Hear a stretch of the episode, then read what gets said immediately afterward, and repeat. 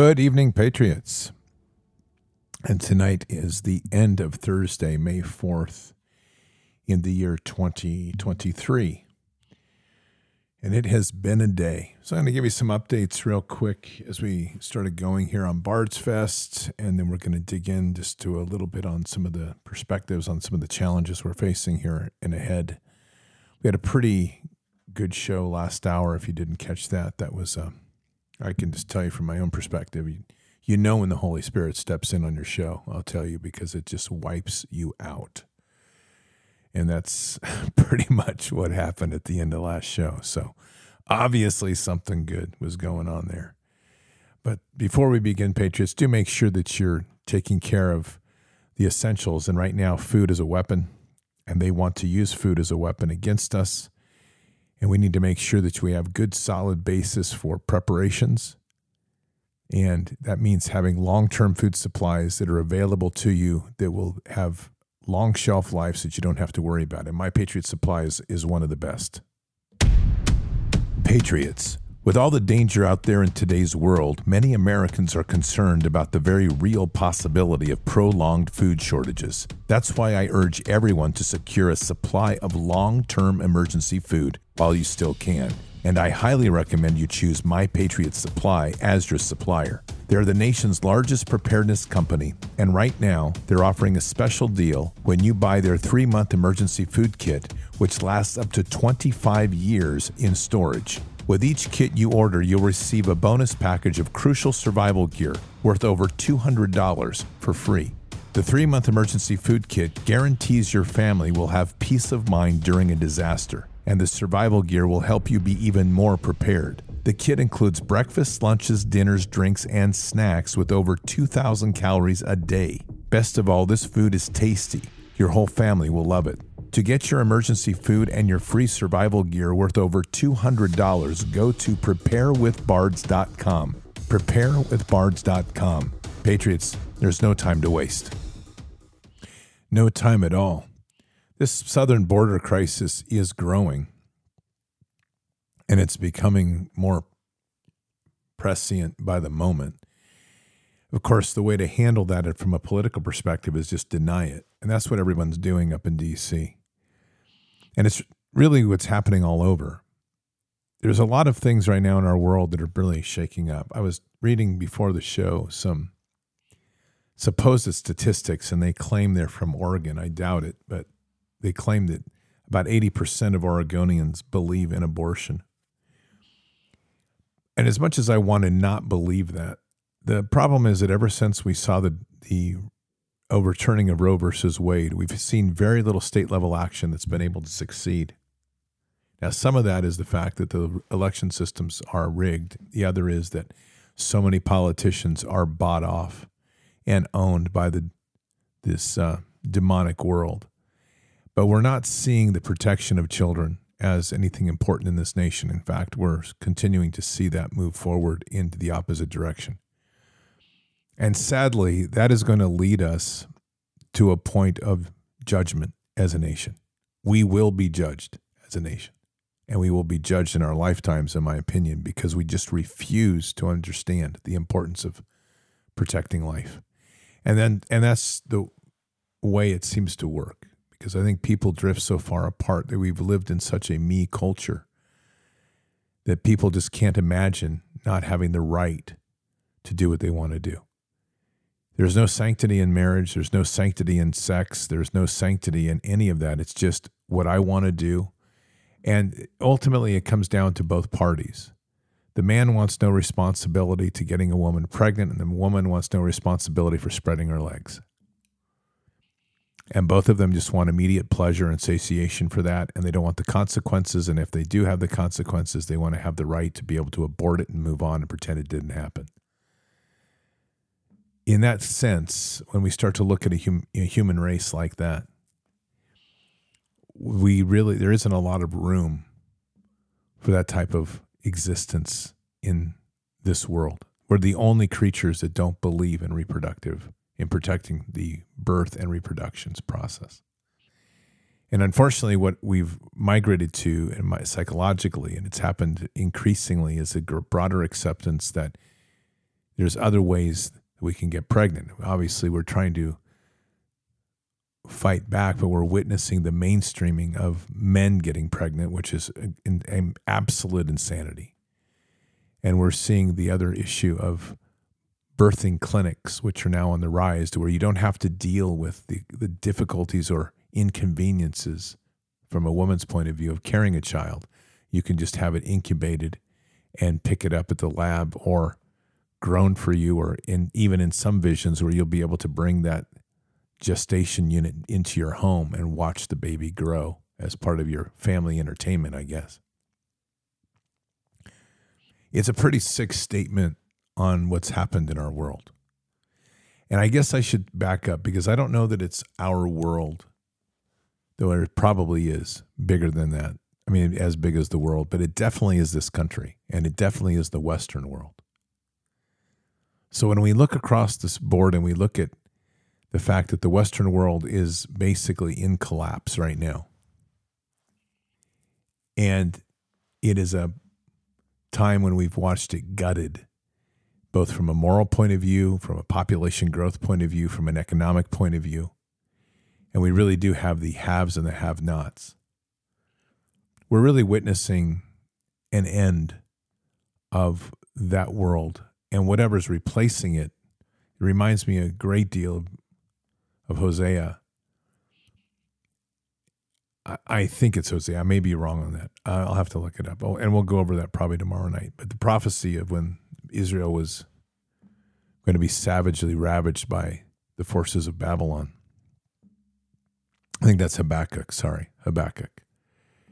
And it was just a matter of fact that God was going to let that happen because the people had lost their way so much, there was no way of bringing them back.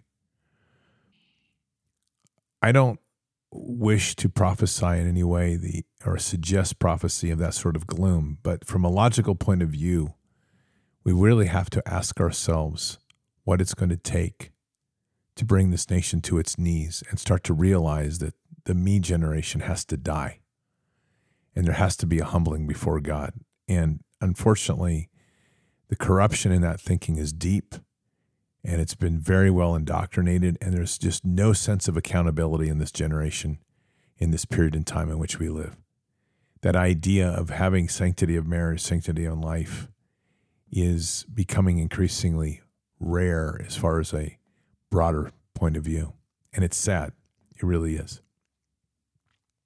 churches have had a pulpit fight with abortion but the actual activism on the ground has never been significant and we've lost that battle from a faith point of view on so many levels. And youth have been lured over to the side of believing in literally abortion as a birth control, which is a really dark way to walk. Nothing in the animal kingdom works that way. Nothing in God's world works that way except us, which is to say that if it's not working as God's world is designed, that means that humanity in general, and this is a kind of a broad brush, has those who follow that path of saying life is not sacred, they have walked away from Father. They're, they're not walking with God. And I don't care who you are or where your position is, if that's a position you hold, that abortion is a choice, then you're no longer walking with God. And the media is an instrumental part of this, as we know very well. We are in a time of great confusion, and unfortunately, a lot of people looking to for things of where are they're trying to look at things pragmatically.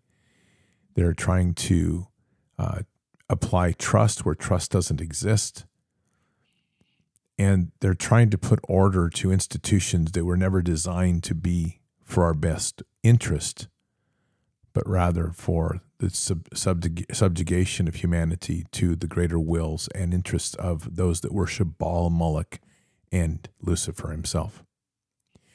So, this is a real difficult time to witness. And I think that ultimately, I do believe that those that are holding fast and true in their faith will be protected. And I don't think there's any question about that. It doesn't mean that it will be easy in the walk ahead and I am definitely not going to be one that's going to paint rosy pictures about things to try to alleviate truth because truth sometimes is the only way through. And this is what we're facing. Obviously, we're being very well shaped by a media institution that is definitely pushing for an invasion mentality to push fear, like they want to push fear for a nuclear war, like they want to push fear for the invasion of the south border, like they want to push fear anywhere they can, like fear of the Christian male. Anything they can do to divide and conquer is what they will do. And most of this is centered at the root of all evil, which is money. And they have no problem creating a pillaging of people's savings, pillaging of people's retirements, which is what people count on, and then turning around and blaming the people for it. And they'll blame things like bank runs and they'll blame things like poor economy, poor consumer reports, because apparently we're responsible for not buying enough junk we don't need. But be very clear the criminals are those that are running the institutions, and there's fewer of them than us. And that's where we have to get smart about all of this. But it's definitely time for us to start making some hard decisions. Now, I want to deviate just a little bit and talk a little bit about Bards Fest, and we'll get back on track here in a second. Bards Fest tickets uh, should be on sale tomorrow morning. I said Wednesday. We had a couple delays. Should be on sale tomorrow morning. We've sold some already and we'll get those people accommodated for because everyone's going to need a ticket. And I fortunately I've got emails from people, and we can email them and let them know. Um, this is the first one is going to be in Yuba City. It's going to be it's about four weeks away, so we've got a lot of work to do yet to get everything in order. Things are coming together pretty well, and it's going to be a high speed putting together things in the coming weeks and I'm looking forward to it. It's going to be a nice event. It's going to be very different than the original Bards Fest, and it's going to be a um, it's going to be a more based type approach. We're definitely focusing on more worship, and we're definitely focused on um, more breaking bread and being together. That's really kind of the center point. We're not bringing in all the bands like we did last time. The speakers are been very well selected. Um, we do have some really good people coming in, and I'm excited. And you'll be able to see all that on the website here pretty quick. And encourage everybody you can come. We're doing the same thing as we've done before, which is it's a donation based event. Um, we do have a recommended donation of $100 a person, and that you can. But we also encourage if you can if you feel so inclined and you want to donate to help others, that would be great. We don't want to limit anybody, is my point. And if you can't afford a ticket or so, you know, just do what you can and we want you there. That's the biggest thing. We do have a cap of 900 people at this event in Yuba City, and that's just the nature of the venue. But we'll, I think we'll do very well with the people that are coming, and so I look forward to having everybody there. It's going to be, uh, it's going to be a good event, and there's going to be some good things going on we need it. And I think that's kind of the thing. I, I've, I've, I will be very honest as we've gone through this planning of Bards Fest. It, it has not been easy this season, um, just by the nature of a lot of the moving parts that have to be put together. Uh, the team we put together is now really solid, and I'm very happy with it. We've had to pull together. We all we are all busy right now, and that's one thing that's very true. So everyone is taxed but I've realized the importance of this event and prayer, just why it's so important and why events like this are going to continue to be so important because it is truly, they are going to be the fires of revival and fires of righteousness that people need to get re energized.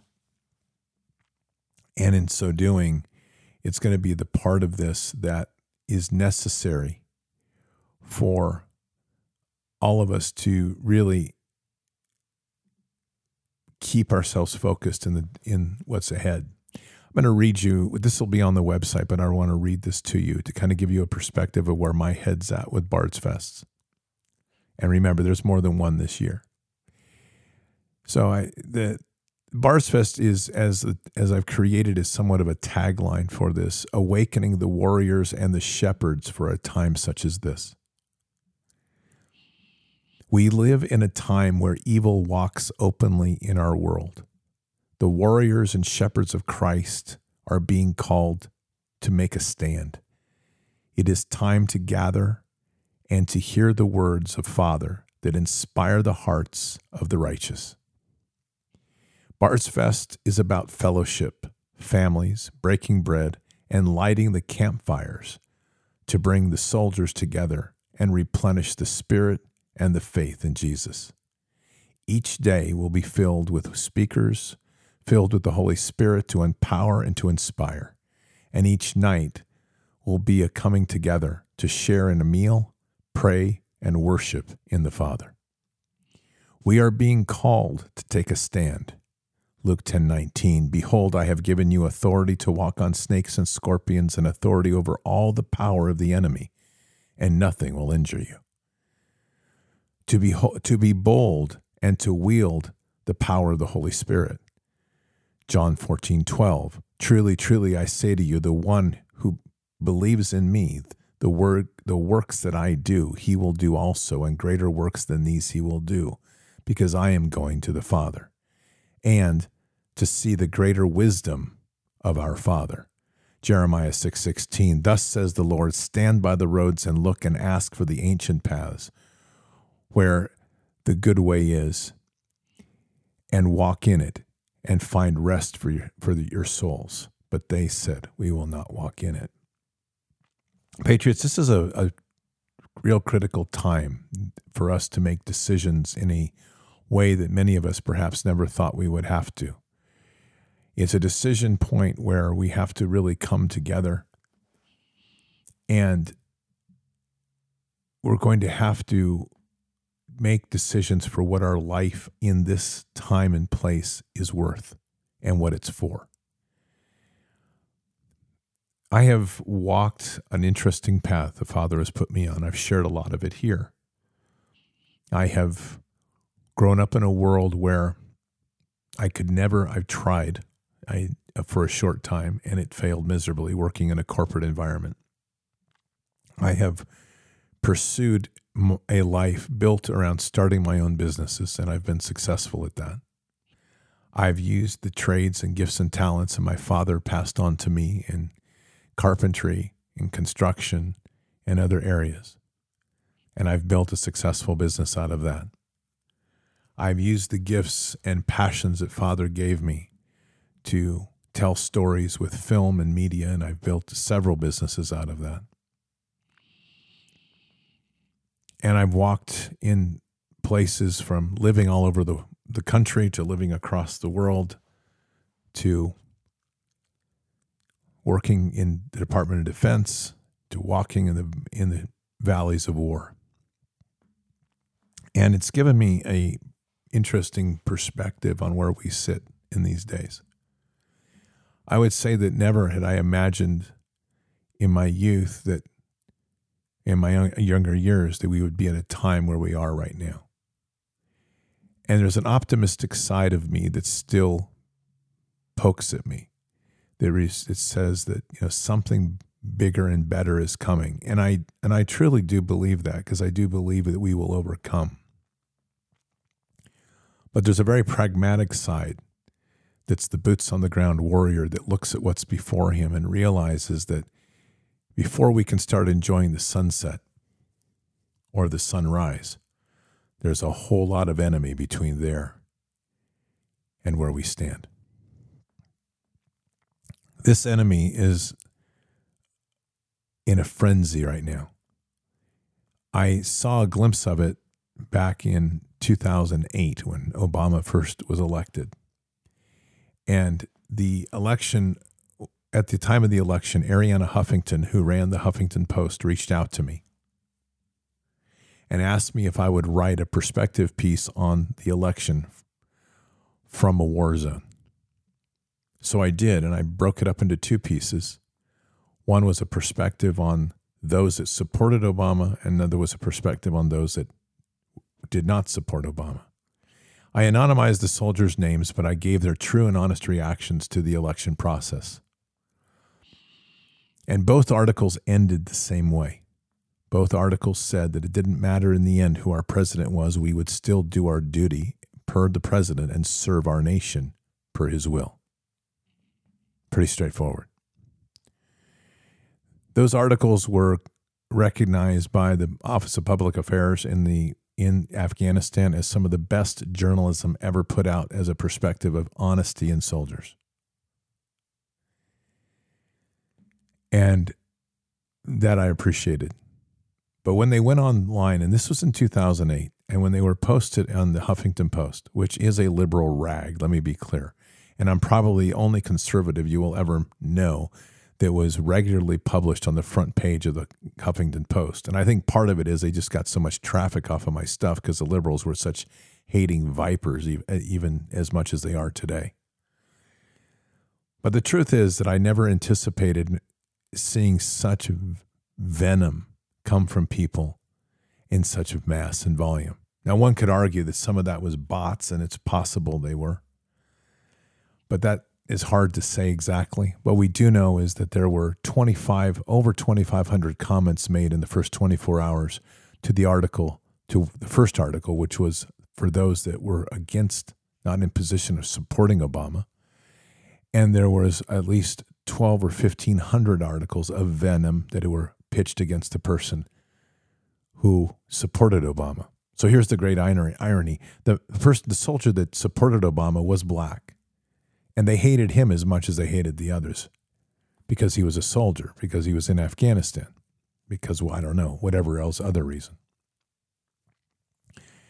The hatefulness of this culture is been brewing for years. It's been being incubated, it's been festering, it's been a metastasized cancer that's been growing under the surface of this country and out of view from most of us.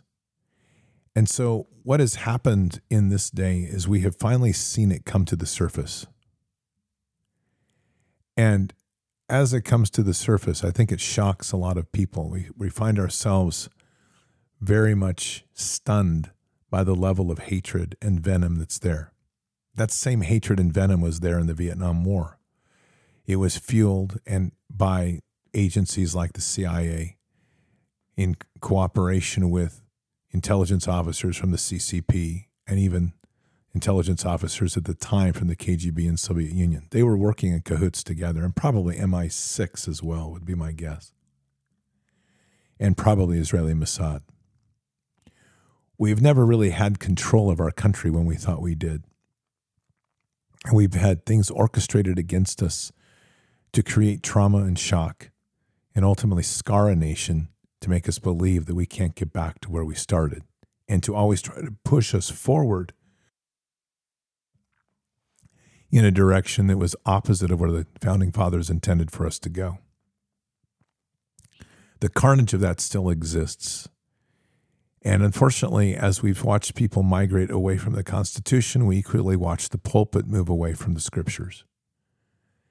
And they stop teaching the strength in the message of Christ, the warrior Christ, and they begin teaching the the marshmallow version of that, the love everything, forgive everything, accept everyone perspective.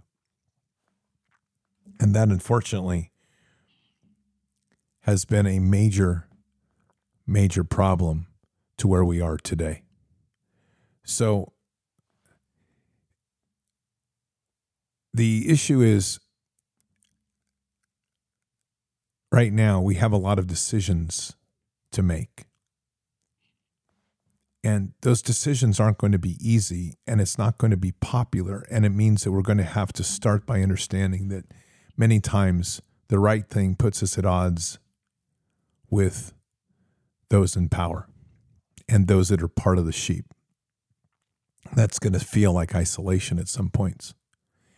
It's going to feel that as you stand there, you're going to feel at times perhaps alone, and you're going to be looked at as a heretic or a fool. We definitely know that there's more and more people awakening, but as the momentum of chaos approaches, people will seek the easiest path. It's a natural state of being. Take the villager in Afghanistan who digs a hole for an IED. There's many villagers that never want to do harm to anybody. Afghanistan is not a violent culture, to be clear. We don't have that in, endemic in the Afghanistan profile. In the civil war of Afghanistan that occurred after the Soviet occupation, there was a French journalist that filmed the fighting of the streets, and it's really almost comical to watch. There's this idea that the Afghans have that if they just fire a rifle down range, it doesn't matter how they aim. If the round is intending to hit somebody, Allah will guide it in. And so precision is not part of the game. So in some of this footage that was filmed during the Civil War, they would literally just be shooting mass amounts of rounds in their general direction. And then they would call a truce for a moment. They would call a shura, what they call a shura, which is like a town meeting. And they would sit down and they would break bread and drink tea, chai to be specific. They love their chai. And they would try to come to an agreement. And if they didn't come to an agreement, then they would each pick up their things and go their own way, each back to their own sides. And they would start shooting again. And they would just put this cycle on repeat and just keep doing it over and over. But the actual body count wasn't as high as it was in, in other wars, like when we came in. But the Afghans themselves don't tend to be a violent people. And I'm bringing this up for a particular reason. But desperation breeds violence. Desperation breeds acts that you would never expect to see from somebody. And it's the sort of desperation that you see and how easy it is for those with malintentions to manipulate people. When a, in a society like Afghanistan, which I believe we're approaching that sort of chaos, and we're already starting to see it. We're seeing desperation with the homeless. We're seeing desperation with people upside down in bills, facing ec- eviction out of their homes, consequences of three years of brutal medical tyranny, and so forth. People are doing everything they can to hold themselves together, but finally something flips. It's then that the that the predators step in. It's then that they come in and they step in and they take care of recruitment because they use these people, whether it's to be a mule for something, whether it's to be a, in the sense of Afghanistan, whether it's to take that person and tell them that you have a choice, we'll either rape and kill your wife in front of your family, or you can dig a hole for us so that we can plant an IED to blow up the Americans. And that's ultimately what they'll choose. And of course, from a perspective of war, things get very convoluted because we tend to put all the blame on the hole digger as much as we put the blame on the bomb maker. And there's a lot of innocence in there by circumstance. I've dealt with this a lot. I mean, this is a lot of where my work was, was in that village level with special forces teams to understand the real motives of the threat. And unfortunately, we're going to start seeing that here, and we already are in certain ways. And this is why I've highlighted both the warrior and the shepherd piece for Bard's Fest. The warrior understands the point of the spear from a position of martyrdom, from a position of ruthlessness, from a position of fearlessness and uncompromising push. And you need that in war. You need those on the point of the spear that, regardless of what it costs, they will pursue that enemy and they will eliminate the enemy or they will seek victory at any cost. And that's unnecessary. And that may sound in conflict with Scripture. I would only add to that to be clear that when we speak of that here, and I'm referring to that, that's a warrior who is very committed to the voice of God, but is also willing to understand that there may be a sacrifice they need to make and hold judgment for in order to do the right thing in this world.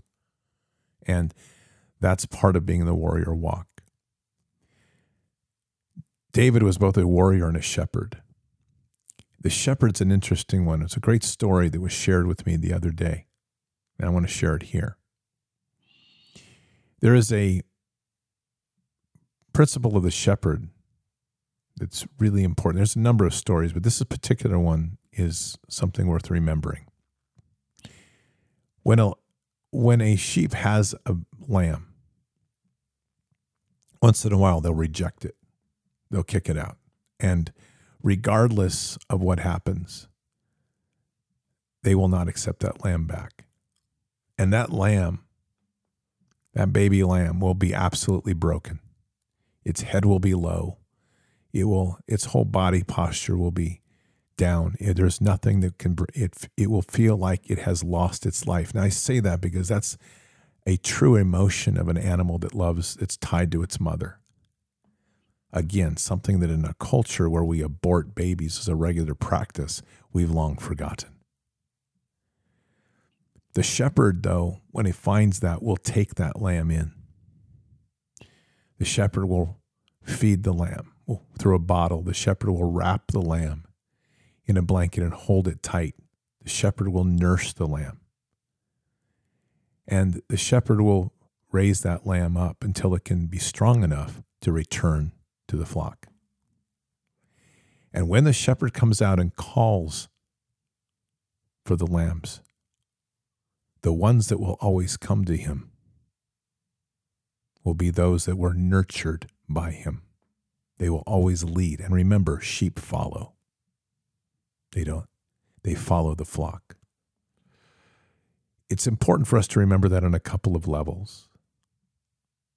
Right now, many of us may feel, many of people out here feel rejected by this culture. They're re- rejected by a government. I talked to somebody this morning, even, that was talking about how difficult it is for them as a veteran to deal with a government that has become totally tyrannical and how betrayed they feel. We've felt betrayed by family, we felt betrayed by friends, we've had a lot of separation. But the one thing we have learned in this walk is how warm and nurturing Father is. And we have learned through that process that He's always been there. He nurtured us, He was with us, He stood with us during this entire last three years. And it gave us the foundation to face what's coming next. And that's one of the profound things right there. We know when He calls, we hear and will come. We've learned His voice. We've learned what it is to walk with Him. We've learned what it is to hear Him. We've learned what it is to trust Him. And the thing to remember is chaos is an interesting point. People will do insane things in chaos and desperation. But equally, in the midst of all that, those that are mighty in their walk of righteousness will end up drawing those that are wandering towards them. And that's a good thing. Each one of us, as we are positioned in this world, has been given a position of leadership, whether you realize it or not. The leadership is anchored in your position in faith and your loving Christ. And whether or not you intended to be a leader or whether or not you know anything about leadership is really irrelevant because the leadership principles we're talking about here emanate in your love in Jesus and the trust in the Holy Spirit and the wisdom that Father passes on. Much of that is presence. It isn't about what you say as much as how you walk. You can tell a warrior. They don't have to say much, they just have to do. In the movie The Last Samurai, there is a great scene, and it's when we have the the master of the sword, who is now giving the instruction to the American who's captured. And the arrogance of the American is that he can just fight his cavalry way. And the master beats him viciously over a process of engaged conflicts. But what's amazing about that is it's the resolve of the cavalryman that catches his eye because, in spite of the fact that he's beat down, he keeps standing up. Two things are accomplished. The master recognizes a strong will to survive. The cavalryman learns respect and humility. All of that's part of our own process as we go forward to understand that we have all been beat down, and we've all stood back up. You wouldn't be here if it wasn't the case. The one thing that's interesting about Bards Nation is it began with people that migrated here, finding family, so many of them being rejected, and holding the line against a tyranny that we thought was impossible to overcome. Many did. We didn't know how it was going to happen. People were faced with impossible choices jobs versus vax, family versus vax, even marriages versus vax. And yet today, most everybody that was here then is here now and stronger. That's something to reflect on and to hold very dear. Since then, we've had a lot of other people join. And over the years, we've had an amazing number of people join. And, and a great expansion. Some may be vax, some may be not. But if you're here, knowing the dialogues that I present and the, the direction that God leads me, you're here because you've got a warrior heart. And you're here because whatever got you here after beating being beaten down, you came here one way or another humbled, and you're now here as a warrior, as a shepherd with great strength and growing. You may not know it, you may not always see it, but it's there. When I have people come in and interact here, whether it's the comments, people come into the comments as we do interviews, or people have had experience working with members of Bards Nation. I get every single time the same feedback. That is a very unique group. You are different than anybody else I meet because Bards Nation's people are doers and overcomers. And in one way or another, those comments that I get always are said in the same framing people are impressed. And that isn't to say that to pat yourself on the back and say, Great, everybody's impressed. It's the point, it speaks to the character of who is here and what it takes to be here. And that's the nature of survival of where we're going. I was recently talking to a pastor, and we were talking about the shows and so forth. And I mentioned that there's a core group of people, and it's not small, that never miss a show. And when they that settled in for a moment and they realized that that's 17 shows a week, which is equivalent to 17 sermons a week in one form or another, their jaw dropped. And they were proud of their congregation. And they said, We don't have anybody here that's that dedicated. I said, Well, now you're starting to understand what we have. You may not see it. It doesn't stand in the walls of dead stone, dead stones and empty pulpits. It lives in the world because that's where God has called everybody. That's where the real church is. And that's where He wants them. That's where He wants us. Those are things to hang your hat on. Those are things to pray on and be grateful for. Those are things to lean on when times seem like they get a little rough. When those days happen and you are exhausted, worn out, wondering whether you can make it the next step, and it happens to everybody. When you get to that place and you're really looking at the world and going, I don't know if I want to go on because it's just stupid. Jesus, take me home. Lean on the fact that God has brought you to a place where your strength is among many God has walked you on a path where your strength has had a chance to blossom and bloom, and it's only going to get better.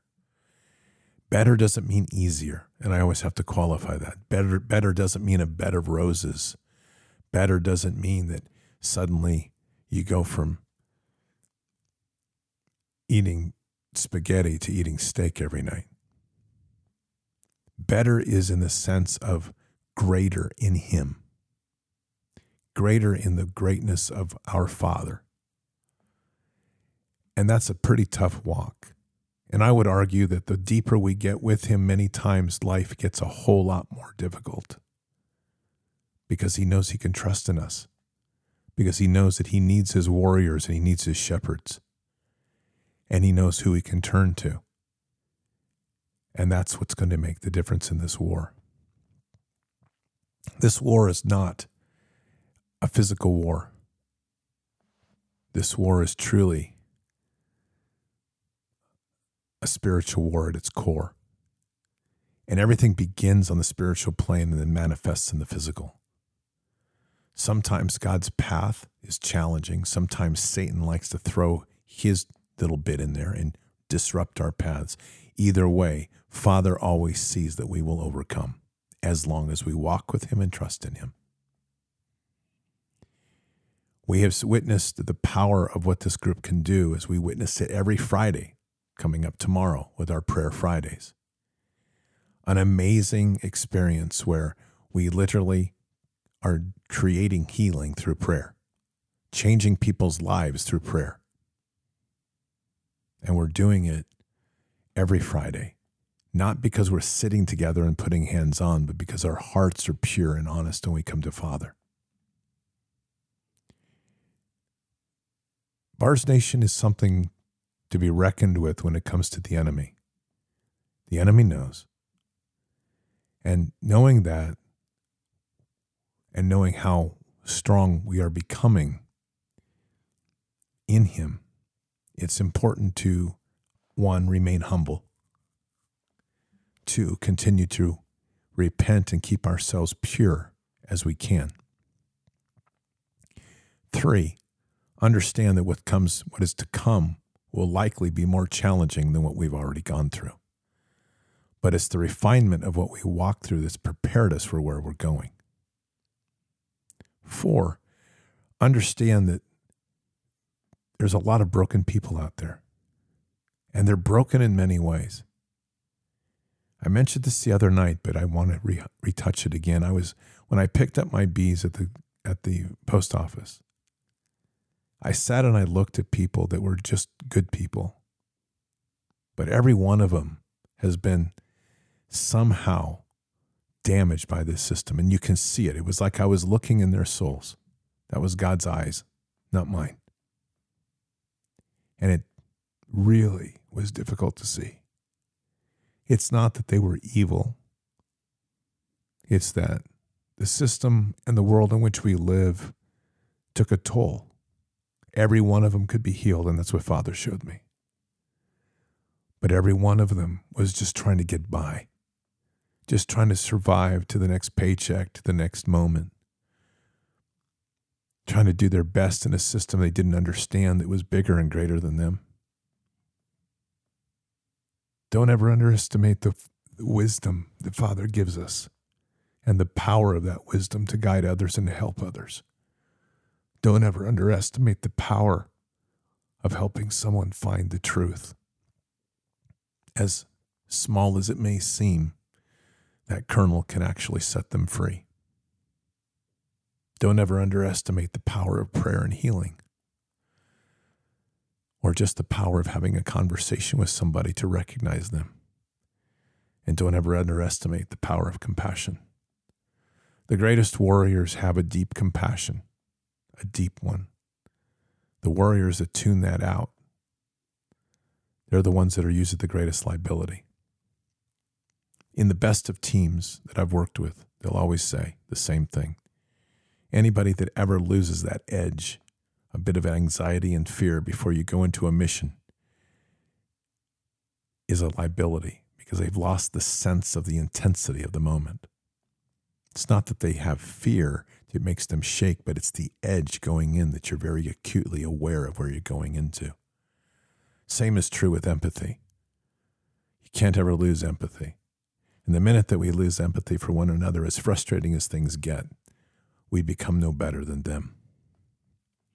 There's some real evil in this world that needs to be held accountable, completely accountable for the damage and willful destruction that they're doing, especially to the children and the elderly. But there's also many victims.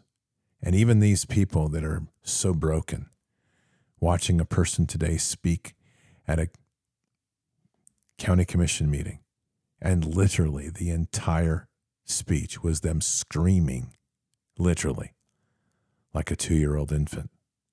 We can mock it,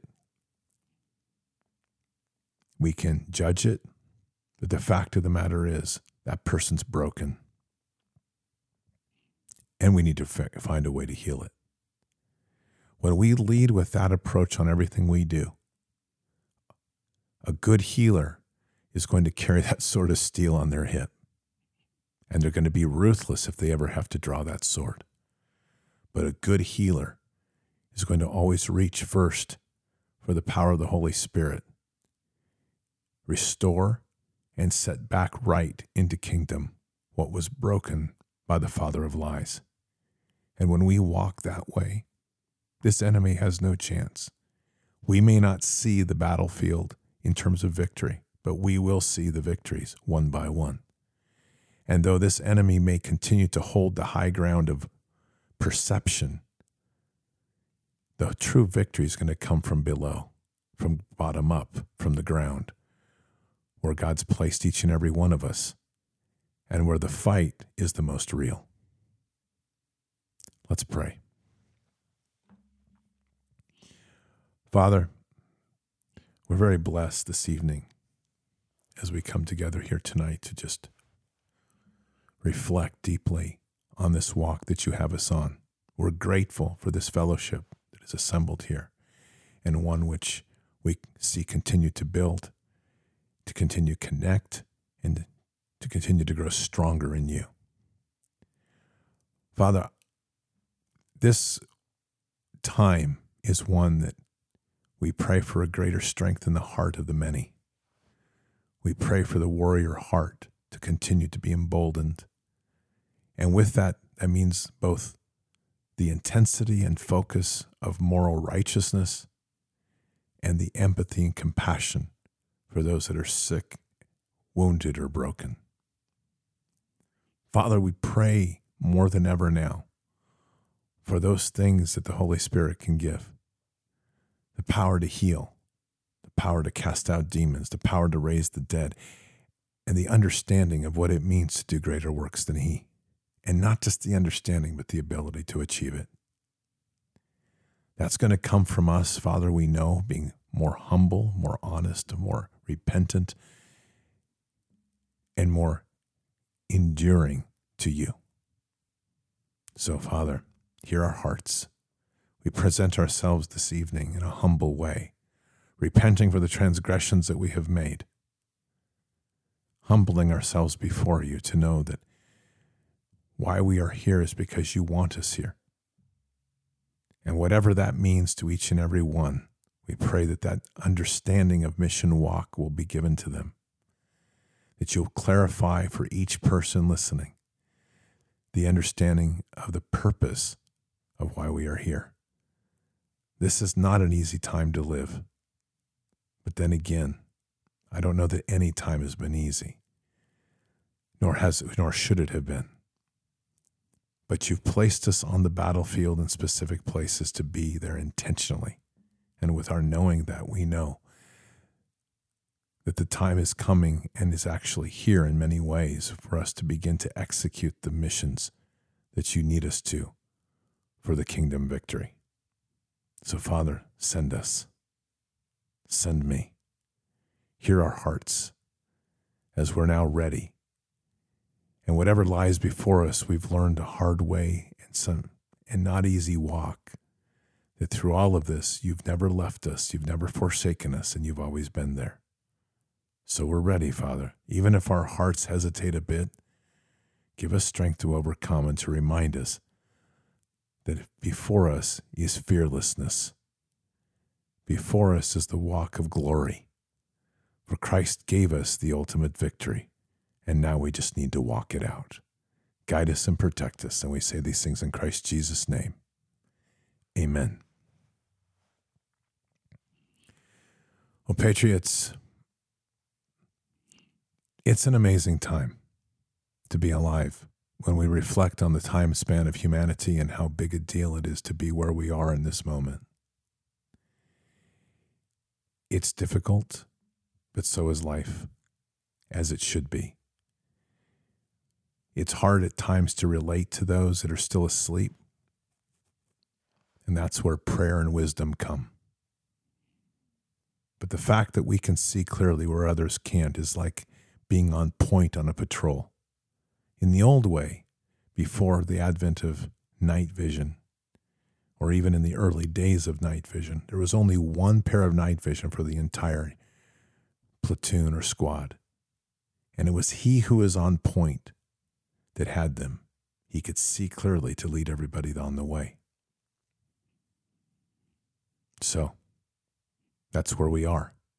And there's a whole bunch of people needing to be led, a whole bunch of people that need to be awakened, a whole bunch of people that need to know the greatness of Father and what it means in a time such as this.